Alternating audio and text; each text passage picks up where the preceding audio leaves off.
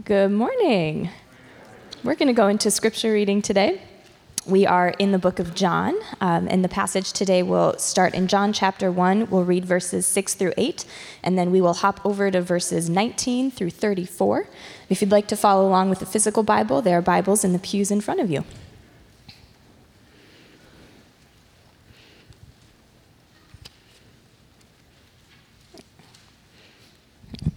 John chapter 1, starting in verse 6. There was a man sent from God whose name was John. He came as a witness to testify concerning that light. That's pretty epic music to go in the background of this. Wow. If you want to keep going, that sounds great. Bagpipes. I don't think John was Scottish, but we'll keep going. All right. Verse 6. There was a man sent from God whose name was John. He came as a witness to testify concerning that light, so that through him all might believe. He himself was not the light, he came only as a witness to the light. Now hop over to verse 19. Now, this was John's testimony when the Jewish leaders in Jerusalem sent priests and Levites to ask him who he was. He did not fail to confess, but confessed freely I am not the Messiah. They asked him, Then who are you? Are you Elijah? He said, I am not. Are you the prophet? And he answered, No. Finally, they said, Who are you? Give us an answer to take back to those who sent us. What do you say about yourself? John replied in the words of Isaiah the prophet I am the voice of the one calling in the wilderness, make straight the way for the Lord. Now the Pharisees who had been sent questioned him, Why then do you baptize if you are not the Messiah, nor Elijah, nor the prophet? I baptize with water, John replied, but among you stands one you do not know. He is the one who comes after me, the straps of whose sandals I am not worthy to untie. This all happened at Bethany on the other side of the Jordan where John was baptizing. The next day, John saw Jesus coming toward him and said, Look, the Lamb of God who takes away the sin of the world. This is the one I meant when I said, A man who comes after me has surpassed me because he was before me. I myself did not know him, but the reason I came baptizing with water was that he might be revealed to Israel. Then John gave this testimony I saw the Spirit come down from heaven as a dove and remain on him.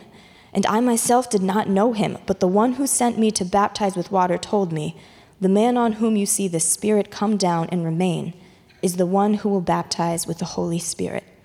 I have seen and I testify that this is God's chosen one. Amen.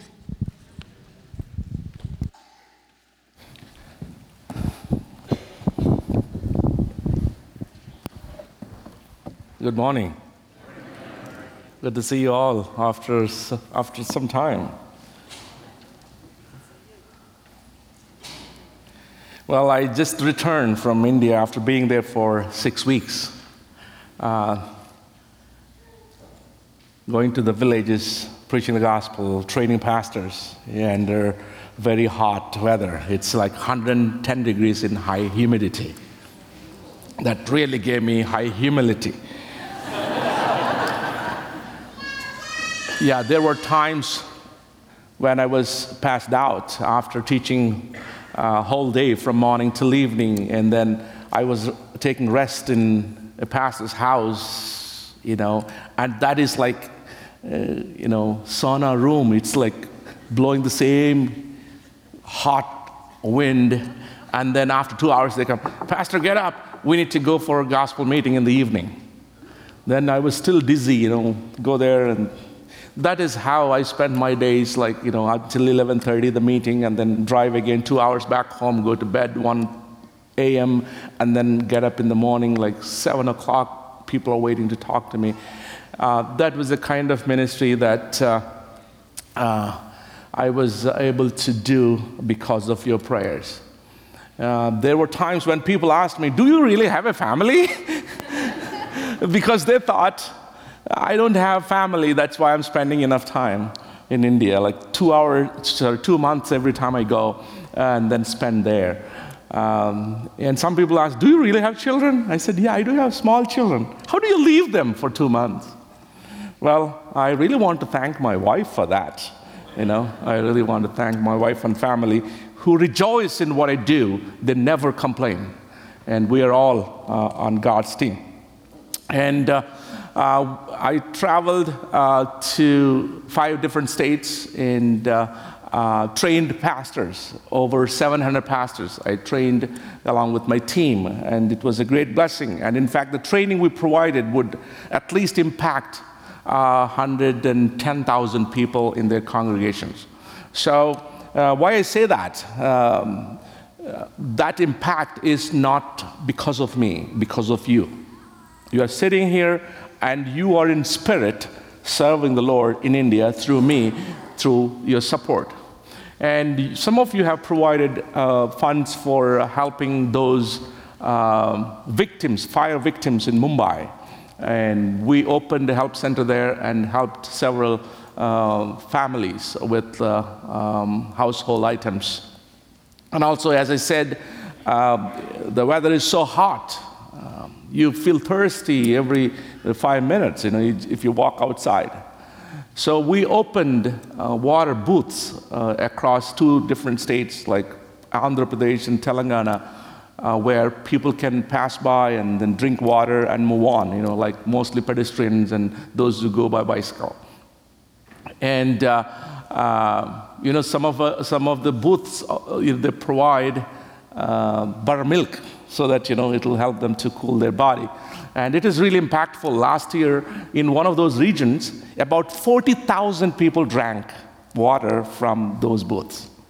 And uh, literally, all these people have uh, an opportunity to read gospel message written on these boards, around the boards. And also, there were spiritual conversations. And again, I just wanted to thank you for all that you do, supporting missions and impacting the world. And without you, we can't do. And High Point supports about 37 plus missionaries. And uh, they do it because, you know, because that is the need, and we need to really uh, minister to people. Well, as I speak uh, today about our uh, true missional identity, I really wanted to ask us uh, not to categorically listen, but rather, you know, uh, you listen the whole gospel as it is so that we can uh, somehow see what the Lord wants us to do. Well, we have been studying uh, the book of John so that we can grow deeper in our faith and also grow up stronger in Jesus Christ. Well, in the text we read today, John was in the wilderness calling out people, Come and repent. The kingdom of God is near.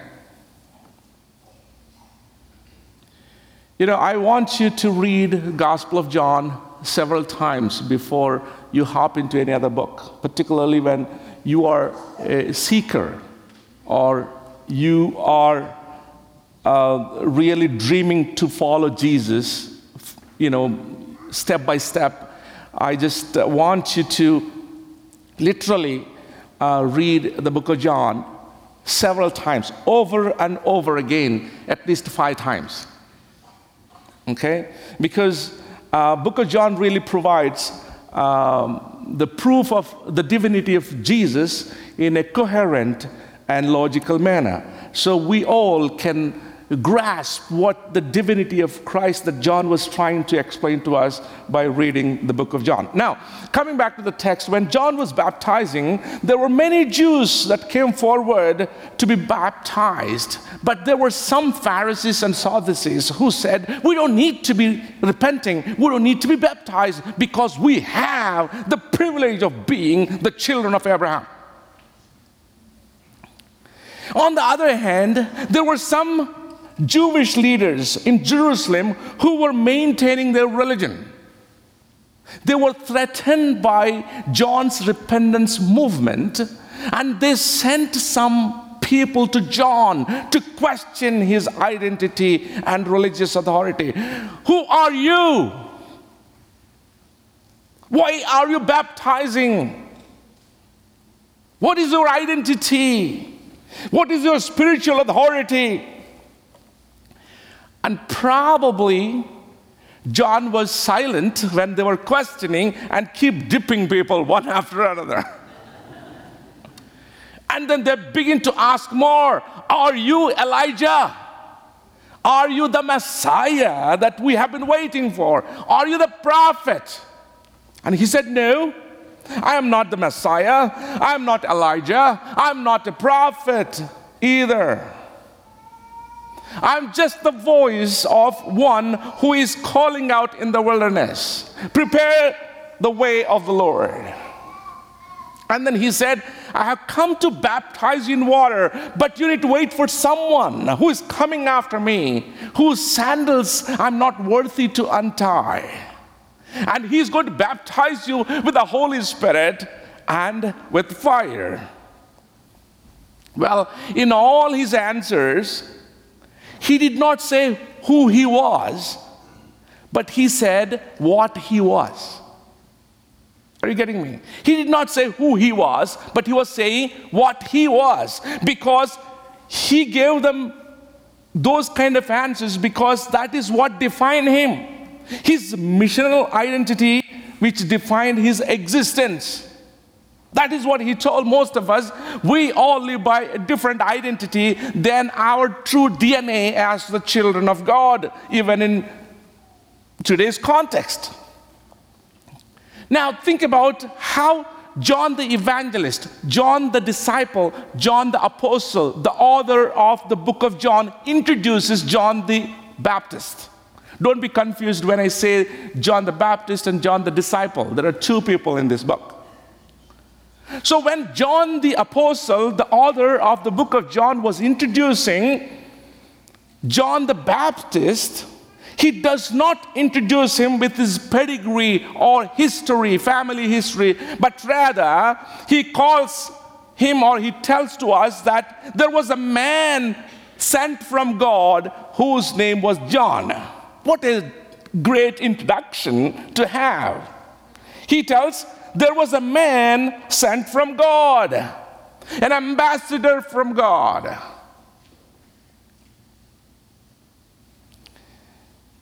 Well, he begins to talk about the very purpose that John was sent down to earth. And he said he has come to testify concerning the light so that through him all might believe. Well, the author himself was the disciple of John the Baptist before he became a disciple of Jesus Christ. So the author knows John the Baptist from close, how John the Baptist was so zealous for God and how he dedicated himself to be the forerunner of Jesus Christ. Now, John the Baptist was a unique man of God and was the only man in the Bible who was filled with the Holy Spirit while in mother's womb. And when angel promised to his mother that you're going to have a child, he said, I mean, the angel said, that child that you're going to have will become great in the sight of people. Well, John the Baptist ministered only for three years, not long time. And in fact, he did not perform any miracles, not even prophesied anything new, anything interesting. All that he did was he just faithfully represented Jesus to come. Yet he touched thousands and thousands and thousands of people in those regions. And even King Herod feared because of the lifestyle he maintained, because of his missional identity that went with his righteousness and holiness. Now, if you come to Matthew chapter 11, verse 11, Jesus was talking about John as if John was among those born to women. There was no one greater than John the Baptist himself. He was referring to John to be the greatest. Think about how many great people we know. You know, you know at the turn of millennia, what happened? People published 100 influential people in the century. They talked about people from science, they talked about people from uh, in mathematics and other fields, and then we considered great for that century. But now Jesus is saying, among those born of women, there is no one greater than John the Baptist. Well, how he could be great when he did not rule any, any, any, any kingdom, not even you know, did any miracles and touched any people or provided any special service to people. But his greatness lies in his office of turning people to God. Now, let me repeat that. His greatness lies in turning people to God. How did he turn people to God? He called people to repentance. He did not compromise with the culture and corruption of his day. He did not. He could have, but he did not. He boldly confronted sin with no regard to positions or titles. He pushed his calling to its limits by rebuking even King Herod, which costed him his own life. Today, we are afraid of calling spade a spade because we just wanted to flow with the culture. And we can't call outrightly what is sin. And even the other thing is that we don't want to hurt anybody's feelings because, you know, if you tell that is sin, they are hurt and then you will lose relationships. But if you are afraid of hurting others, if they are in sin, you are hurting them for eternity. Let me repeat that. If you feel you are hurting people's feeling when you point out their sin, you are actually hurting them for eternity. Second, John turned people to God by teaching them how to pray. Now, think about it. He was teaching people how to pray. This is so important because Jewish people almost forgot the promises of God. They were not expecting a true Messiah. That's why they questioned a lot whether Jesus was the true Messiah. And here comes John the Baptist. If you wanted to maintain a relationship with God, you need to pray this way. You need to spend time with God this way. Probably he was maintaining a true relationship with God in prayer. So he asked his disciples to pray and to connect with God. So that is how he turned people to God. Third, he turned people to God by pointing to Jesus. Now, this is so important. Most of the times, we don't do this. What we do is we turn people to a church, we turn people to some personalities so that they will see Jesus in unto them. But John did just the opposite. He said, Here is the Lamb of God. He pointed out towards Jesus. When they said, Are you the Messiah? Are you a prophet? He could have said yes. He could have taken that glory for himself. But he said, No, I am not. And in fact, he even gave away his own disciples. First two disciples, he gave away his own disciples to Jesus. He let those disciples go after the truth. But today we do not do that. We always try to draw the attention to ourselves even when we missionally think of proclaiming Jesus.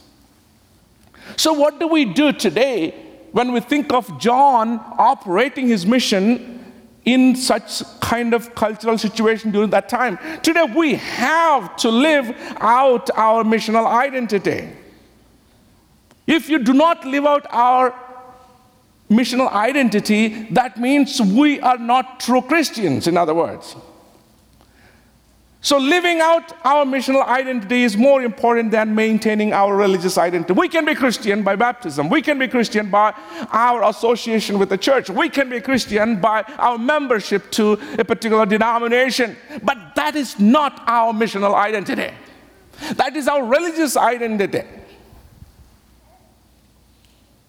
So, if you want to really maintain your true Christian identity, you have to make sure your missional DNA shows up, shows up. So our missional DNA should define our Christianness. Our work should qualify what we believe, not what we talk about our belief. So we cannot talk about our Christian identity without referring to our missional DNA found in Matthew chapter 28, verses 18 through 20, where Jesus commissioned all of us with authority to go out and preach the gospel. But unfortunately, 70% or more never ever present Jesus before others. They never talk about Jesus with others. That is the condition of the church today. More than 70%, can you imagine? More than 70% of this group never talk about Jesus publicly. In fact, the early Christians understood being a Christian means being a witness, and being a disciple means being a disciple maker. That's it. Being a Christian means being a witness. The rest of the things we do ceremonially, like baptism, coming and taking, you know, membership or putting off retreat, involving other things, they're all secondary. Our primary, our primary being as Christians is to witness before people. If you think you are a disciple, you can never be a disciple without being a disciple maker.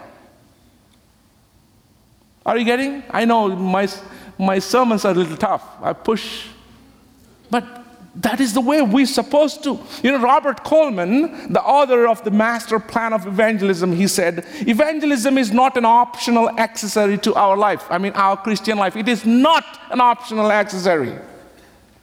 It is the heartbeat of all that we are called to be and do. It is the heartbeat of Christianity, evangelism, talking about Jesus. It is not that we lack spiritual authority or we lack eloquence or courage or resources to go and present Jesus to others. What is bothering us not to really jump in to talk about Jesus is our self centeredness. We try to live for ourselves rather than living for others. John lived for others.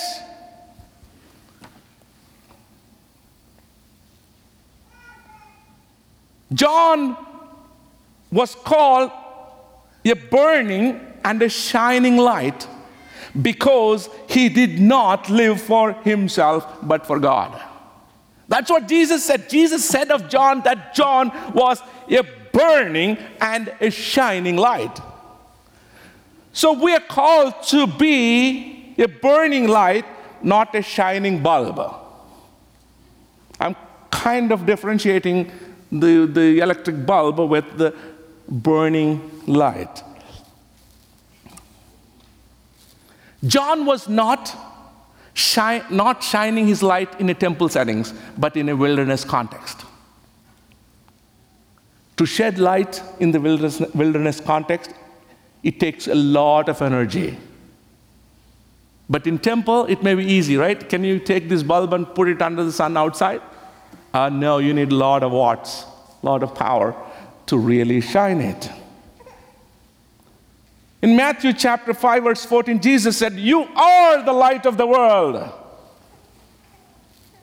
And in fact, he told that in the context of the previous verses in which he said his followers had to go through pain and suffering, opposition, insult. All that you have to bear in order to shine before others. In other words, when, John, when Jesus said, You are the light of the world, he was saying, You are a burning light, not a shining bulb. We all wanted, like shining bulb, we, we always have switches where to off and on. But the burning light does not have it. No switch off, as long as the oil is there, it just burns.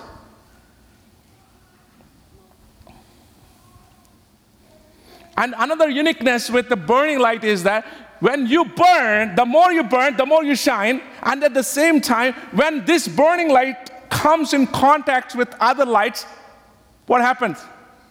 It lights up other lights, right? We do that candle service, right? We always put aside. Can you do with the bulb? So we have come to a point where we have turned to be a shining bulb rather than a burning light. In Hebrews chapter 12, verse 1, Paul urges us to be a living sacrifice. It is an exact analogy of a burning light. We are called to be living sacrifice. Can you imagine? Sacrifice is no more living, sacrifice is dead. But living sacrifice, two exact opposite things, you are becoming one. I don't know what kind of sacrifices we do, but we're called out of darkness into his marvelous, marvelous light so that we may proclaim his excellences. We may proclaim what? His excellences. Can you imagine? You are called out for that only reason. If you're in the church today, the only reason you're in the church today, in the light of the gospel, to proclaim the excellencies of Jesus. But if you fail to do that, I doubt the calling that you have. I doubt the reason you are sitting here. And again, Jesus said, Do not hide your light. We do hide our light because you know can you, you can you hide? You know let me give my dad's story. You know my dad was a kind of very tough pentecostal pastor. So he told people not to smoke okay? He said i'm not advocating don't blame me if you're a smoker right? But he said don't smoke. So he used to really tell them don't ever smoke. So one day he went to the market and one of the members of his church was smoking. And as soon as he saw my dad, he took that cigarette, put it in his bag. right? So, so my dad went there, he said, Praise the Lord, Pastor, oh, praise the Lord, how are you? I'm doing well. Then he was seeing side, on his side, his smoke was coming up.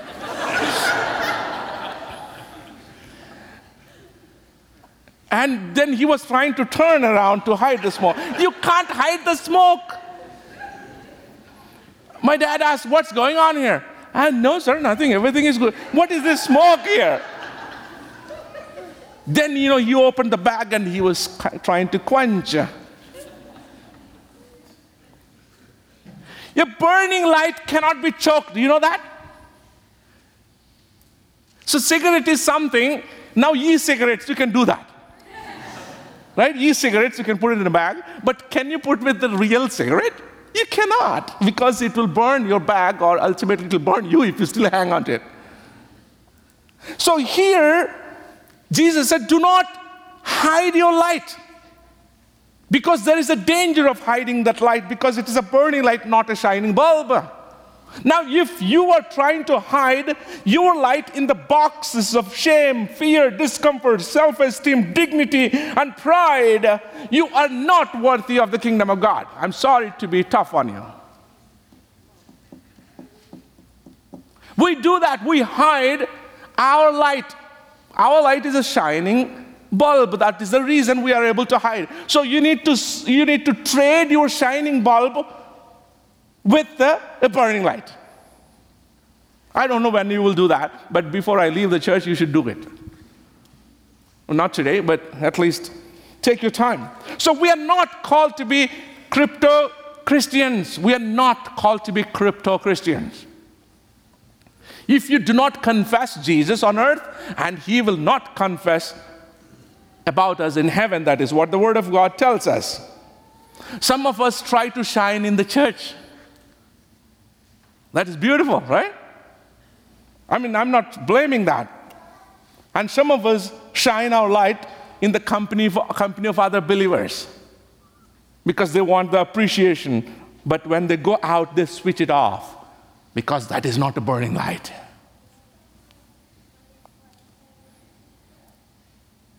So we should make sure the brightness of our Lord be more visible in and through us rather than our own light.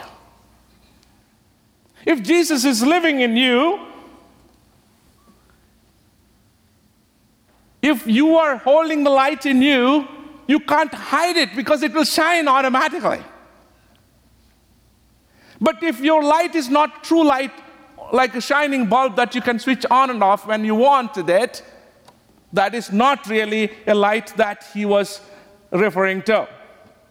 Jesus tells you have to hold your light so high so that it can permeate every bit of darkness around you. You hold your light so high. That means you cannot be self centered. Keep the light to yourself, like Jonah has done, like many other Jewish people who were called to be the light, but they failed to be the light to the world because they want to keep God to themselves.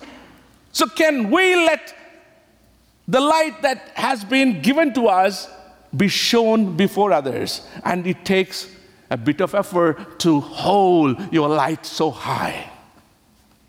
That's what I do, not for living. I hold my light so high up, not for living. I am not a missionary for living, I'm telling you. When I started my missionary work, I was not even paid. And I didn't even know the concept of fundraising at all. So we are all called, regardless of our identity, the secular identity, we are called to hold up high the light that Jesus has freely given to us. I want to tell you the story of Nagaland here. Nagaland is one of the northeastern states of India. And Nagas, the people of that tribe are called Nagas, they were animists and headhunters, lived in darkness for several, several centuries, and they had their own uh, unique religious practices. In the mid 19th century, Miles Bronson, an American Baptist missionary from USA, took his light, the gospel light, to shine before those people. He took a rubber tent and an interpreter and he went to India to that tribe outside the village. And as he was trying to enter, those headhunters came and told, You cannot enter. If you enter, we will chop your head because they thought he was the spy of the British. British was trying to do some harm to the tribal people during that time. So they thought he is a spy of the British. So they didn't allow him. So he stayed outside village for several days. He was not going anywhere. With his interpreter, he was staying there. So these headhunters came out and they saw this man was not leaving anymore, anymore. And then they thought this man must be someone uh, who is for us, not against us. So there was a man who compassionately invited uh, Bronson and his interpreter. And so he went there and he started a small school for the children. And it took 20 years for him to baptize 15 people. All that he did was not just giving the light to them to shine, but he's telling them to burn, be a burning light, so that they can be contagious to others. Now, what happened? It took 15 years for him, I mean, it took 20 years for him to baptize 15 people. Right after that, everyone who received the gospel light began to shine among their own people. As a result, today, more than 90% of the tribe has come to know Jesus Christ. Today, if there is any state in India which is predominantly Christian, that is Nagaland. And in fact, Nagaland is known as the only predominantly Baptist state in the whole world. That is in India. that is because of someone who was willing to hold his light so high.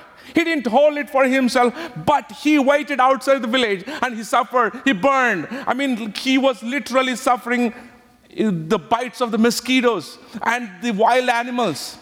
Because, you know, Nagaland, it's all forest area. He was literally shining in the forest there. And today, the whole state is Christian.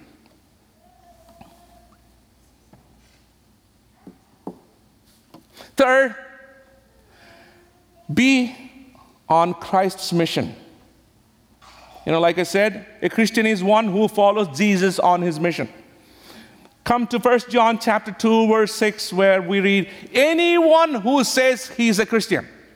Now, this is from the Living Translation. Anyone who says he's a Christian should live as Christ did. A couple of years ago, I was preparing to teach a perspective lesson. I wanted to really put together three years of Jesus' ministry in a chronological order. So, as I was going through the four books of the um, Gospels, four Gospels, and I was trying to see how Jesus was navigating his vision. And I saw he lived with one purpose in his mind, which we see in John chapter 4, verse 34. Jesus said, My food is to do the will of the Father who sent me and to finish his work. That is the only purpose that he had come into the world. You see that throughout the miracles that he performed, throughout the teachings that he taught, throughout the conversations that he had, only one thing that consumed his life was the vision of the Father, the Father who sent him to go and save the world. Then what did Jesus do when he called us? He said, As the Father sent me, so I send you. That is what Jesus said in John chapter 20, verse 21. He was saying, in other words, I was gripped by a special purpose from the Father. So I pass that purpose on to you. Go and make disciples of all nations. And Jesus said, I will be with you. I'm not just sending you alone, I will be with you. What are we afraid of? Who are we afraid of when we wanted to do His purpose? Jesus never said, You go and do, because I give you authority, I will watch from above. He did not say that. I have given you the authority, and you will do much more than what I have done, but guess what? I will be with you. What a promise, man. What are we missing here? Recently, I was in India. I visited a car accessory store uh, to fix uh, our ministry vehicle. You know, you know, probably Nick knows me more than anybody else. I bargain too much.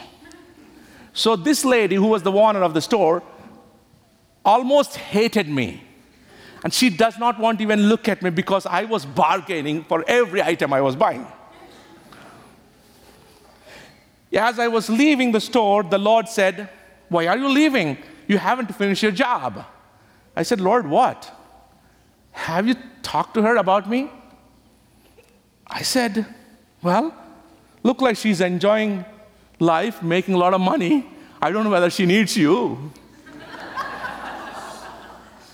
And the Lord said, No, no, no, you just go. Lord, there is no way I can even talk. If I go there, she'll be scared. He said, No, you just go. I will give you the word. So I went to her, and as soon as I went, Sir, you want more discount? No, no, no, I don't want more discount. I just came here for some other you know, purpose. She said, What? I said, Would you tell me about your family? She said, you want to know about my family? For what? No, I just wanted to know how is your family? Just do you have a husband and do you have children? Or I just wanted to know. She was quiet. Then she bent her head down, and as I was watching her not answering, and I saw on the table the drops of tears. I said, What happened? She said, I've been married for six years. I don't have children. And my mother in law is forcing my husband to divorce. I don't know when that will happen. I don't have father, I don't have mother. In fact, I'm hurting inside. And there was no one, there was no one ever asked me about my family. You are the only one. I actually misunderstood you. I thought you are full of darkness. You wanted discount on everything and you know this this but literally i'm touched the way you asked and i told her in fact i have come to this store not to spend all this money on the vehicle but purely for this purpose this is all main and the bonus is the accessories and i told her do you know what happened yesterday? She said, I don't. Yesterday was Good Friday. You know what happened in the history? Yesterday, Jesus went onto the cross for two things. One, that he can give you life in heaven. One, he can give you life on earth. And he can change your life. And I said, You have all these gods hanging in your office. I don't care whether they hang or not because they have no life at all. But if you wanted to turn to someone who is alive, here is a chance. And in fact, he sent me here to talk about this, not about all that we have, you know, you know, discussion and debates about the cost of the accessories. She cried, and there were other customers. She said, Please, Store is closed. You can leave. She sat there with me and she prayed with me at the end. And I asked her, if you want to receive Jesus, here is your time. This is the best thing I can do for you, rather than giving you all the money you asked for accessories. You have to live by the standard that you have in Christ, not by the standard that you have in the world. When John started off his ministry in the wilderness, some people thought John had a demon. You know that? People thought he was a demon possessed. It's in the Bible. They thought he had a demon because he was eating locusts and wild honey.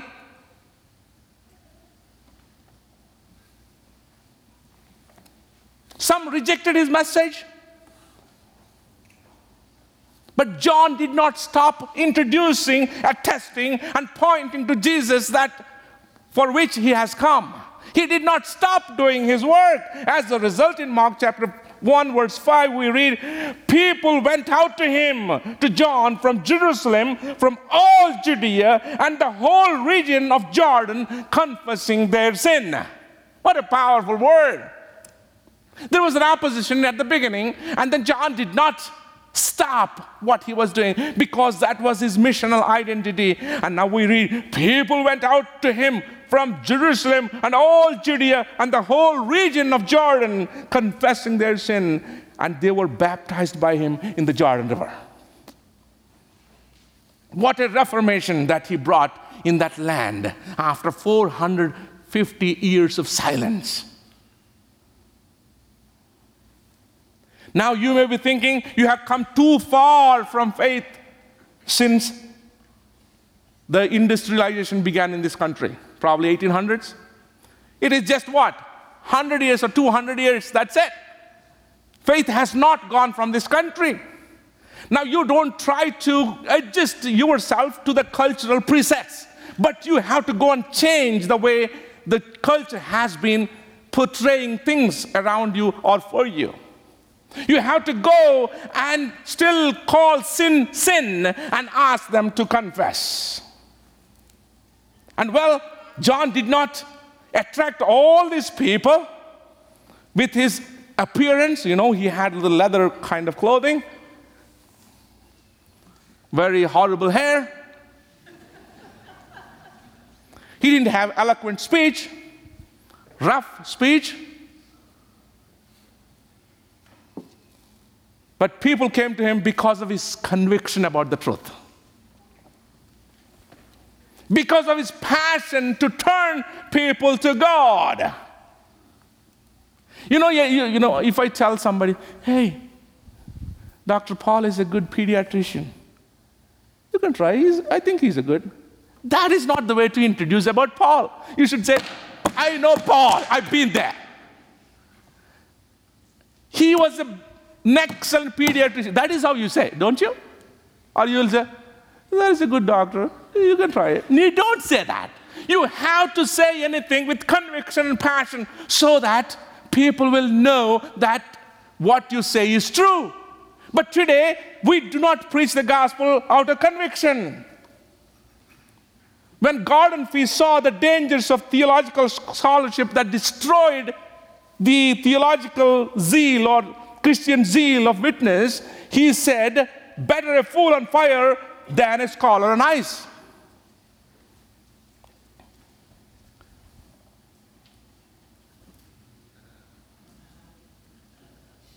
Better a fool on fire than a scholar. We know so much theology. We know very well, but we don't know how to passionately talk about it. That's the problem. Today, I go and talk to people, even rich, poor, or officials. I'll tell, brother, you need Jesus. And they, what? Really? Of course. And they see, why is he saying with authority? That is where people pay attention. You go mildly put it in, brother, you can try this, you know, Jesus is real. I'm, oh, well, I heard someone went and said, brother, Jesus died for us. Then he said, I'm really sorry about that. Like, they have no idea what you're saying. Because you just go and say that Jesus died for you. I said, I'm really sorry to hear that.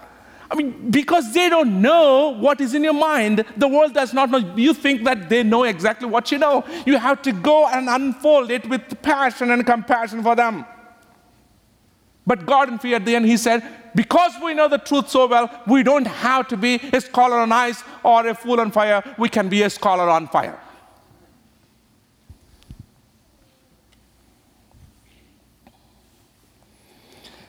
Paul says in 2 Corinthians chapter 5, verse 17 through 20, now, all these things are from God who reconciled us to himself through Christ and gave us the ministry of reconciliation. Now, gave us the ministry, gave the church the ministry of reconciliation. Means you have to call the people of the world and reconcile them to the world through Jesus Christ. And then he says, therefore, we are the ambassadors for Christ. So, the hardest thing of being a Christian is to be an ambassador. It is the hardest thing, I know. I was not comfortable at the beginning. Now it has become a lifestyle for me to live as an ambassador. And again, to be an ambassador does not mean you have to go out and give a fine gospel presentation. No. Don't you ever think that being an ambassador means you have to be so well equipped with eloquent language and theological jargons to go and convince people about the gospel. No, that is never. All that you need to do is just show your obedience. Your obedience matters to God than your excellence. But today we are not obedient first in the first place, and we are looking for excellence. You think that you will be more obedient when you will be excellent in your presentation, when you will be very equipped to present the gospel. No, it will never happen. It is the obedience that comes at the beginning. Excellence is up to God. God can use a fool like John the Baptist, who never did any miracles, who never prophesied, who never did anything in a, in a, in a soft way, but God still used the whole of Judea, Jerusalem, all of those areas turned to him. You know, this man, E.P. Scott, was a missionary to India during 1800s. You know, when he went there, he felt incompetent because everybody else, all the other American missionaries were eloquent in the local language. But this man had problem in learning language. All that he can do is he can play a violin so well. So he mastered several, several songs, Christian songs, and he began to, I mean, there are local songs also, and began to play and sing also in the local language. One day, he saw a man of strange appearance on the street and asked him where he belonged. And he told him that he belonged to a wild mountain tribe. He asked him whether he had ever heard about Jesus. And the tribal man said, I don't know anything about Jesus. When he said that, this Scott was gripped by passion and compassion. He went home and prayed, Lord, can I go to that mountain tribe? Because other missionaries are not willing to go, because they will kill people. And then he went and asked other missionaries, is it okay to go and try there? They said, no, you should not go there. But he decided, I will still go. I don't know the language, but at least I will sow the signs and then start preaching Jesus. So he went there with his violin, and as soon as he went there, people surrounded him with uh, spears at his heart. And he was right there. He doesn't know what to do. And he was thinking that he made a mistake by not listening to his fellow American missionaries. So he went on his knees and began to play, All Hail the Power of Jesus' name, and sing along in the native language. And he thought, I can sing at least one stanza before I die. And he closed his eyes and he began to sing. He continued on to second one, third, and fourth, and he still realized he was alive. oh, am I breathing still? And so he slowly opened his eyes and he saw every spear lowered, every eye filled with tears. And they said, come to our house, come to our houses and share about that Jesus. Well, he was there for two years, and the whole village came to Jesus. So, it is your obedience, not your excellence. It is not your language jargons that will convince anybody, not your intelligence, not your theology. It is your obedience. Doesn't matter whether you have training or not. And in fact, I did a better job with evangelism than after getting PhD. In fact, I lost some passion after getting PhD. I'm not saying that will harm, but I'm saying you're better off, like John the Baptist, when you think you are inadequate.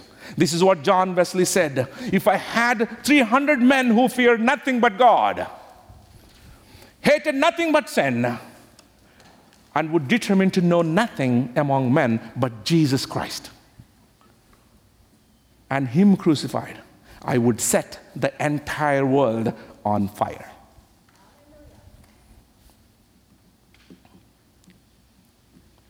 He's just looking for 300 men. How are we? We are more than 300 today. 300 men or women or children who fear nothing but God, hate nothing but sin, and determined to know nothing among men but Jesus Christ and Him crucified. And you can go and lit the whole world with this burning light, and the whole world will turn to the one who has created the world. Shall we close our eyes? Lord, today you remind us again to live out our missional identity like John the Baptist had done.